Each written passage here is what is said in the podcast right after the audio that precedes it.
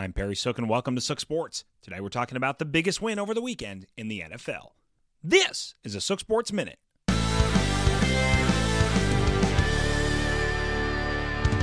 How about them Cowboys? Aren't Victory Mondays the best? Yes, the usual suspects are celebrating, with the Chiefs' win over the Chargers, the Ravens' smothering of the Panthers, the Bills' win over the Browns, and the Eagles' harder than anticipated victory over Saturday's Colts. But you know who's not celebrating? The formerly 8 1 Minnesota Vikings, as they have been absolutely pummeled by my Dallas Cowboys. Talk about a bounce back win. This game was not even competitive.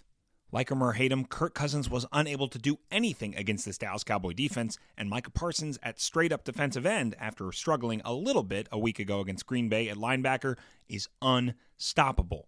Add that to Ezekiel Elliott getting the yards when you need him and scoring a one yard touchdown rush, plus Tony Pollard receiving, receiving two touchdowns.